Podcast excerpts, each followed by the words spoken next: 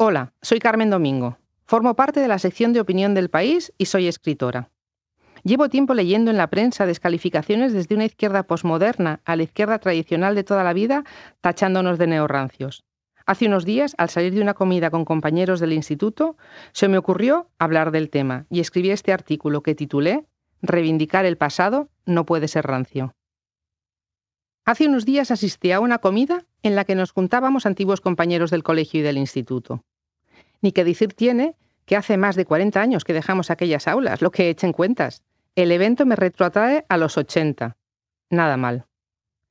En la comida recordamos fiestas pasadas, celebraciones de cumpleaños, hasta el golpe de Estado del 23F y las primeras clases de ética frente a religión.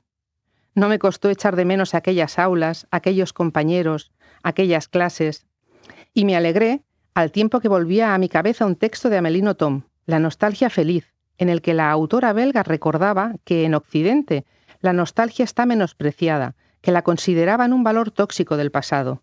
También reclamaba la escritora, como yo reclamo para mí, el término japonés Natsukashi, que designa la nostalgia feliz en el momento en el que el recuerdo hermoso regresa a la memoria y la llena de dulzura. Sentía yo ¿Nostalgia? ¿Natsukashi? ¿Me había vuelto de derechas por recordar el pasado como se afanan en encasillar la izquierda posmoderna a todos los que hablamos del ayer? ¿Me expulsará esa posmoizquierda si me atrevo a hacer público este momento porque no me supuso ni me supone un problema rememorar con cariño cuando comíamos con guitos, recordar que había disfrutado con la película Lo que el viento se llevó, ni tan solo pensaba en prohibir las cintas de chistes de Arevalo de los 90. ¿Me pondrán la etiqueta de rancia? me pregunté al llegar a casa. Conforme lo escribía, pensé que sí, que algún apelativo me pondrían, que la izquierda globalista, identitaria y posmoderna es maestra en ponderar y marcar dónde está el bien y el mal. Y hace tiempo que ha decidido alejarse de lo materialista, afanándose en la defensa del individualismo frente a lo comunitario. La desatención desde esta izquierda posmoderna, más preocupada del género, la raza y la orientación sexual que de las condiciones materiales. El abandono de estos temas que siempre han preocupado y preocupan a la izquierda tradicional, la de aquellos años 80 y 90, es lo que ha provocado desengaños en buena parte de la izquierda. Esa falta de interés por los problemas reales, para centrarse en los identitarios y emocionales, ha facilitado que muchas personas de izquierda miren hacia otros derroteros electorales o directamente se encuentren sin referentes políticos huyendo del individualismo posmoderno y buscando sus intereses desaparecidos en los últimos años, el Estado, el pueblo, la familia o la clase social.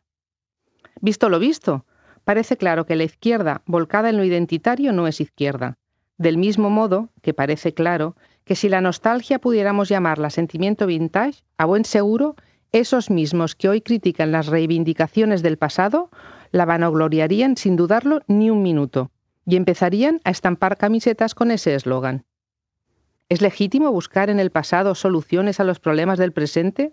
Por supuesto, pero no por eso hay que penalizar la elección, porque no se trata de reivindicar todo lo sucedido en aquellos años 80 y 90, en los que abundaban las drogas, las enfermedades mortales de transmisión sexual, el machismo campaba a sus anchas, la homofobia era tolerada y todavía se vivía una falta de costumbre de vivir en democracia.